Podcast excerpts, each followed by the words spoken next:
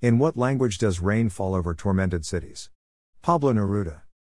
Rain is the language of tormented souls whose only language is tears. Tears of oppressed masses struggling to survive another painful day in a world refusing to extend a helping hand.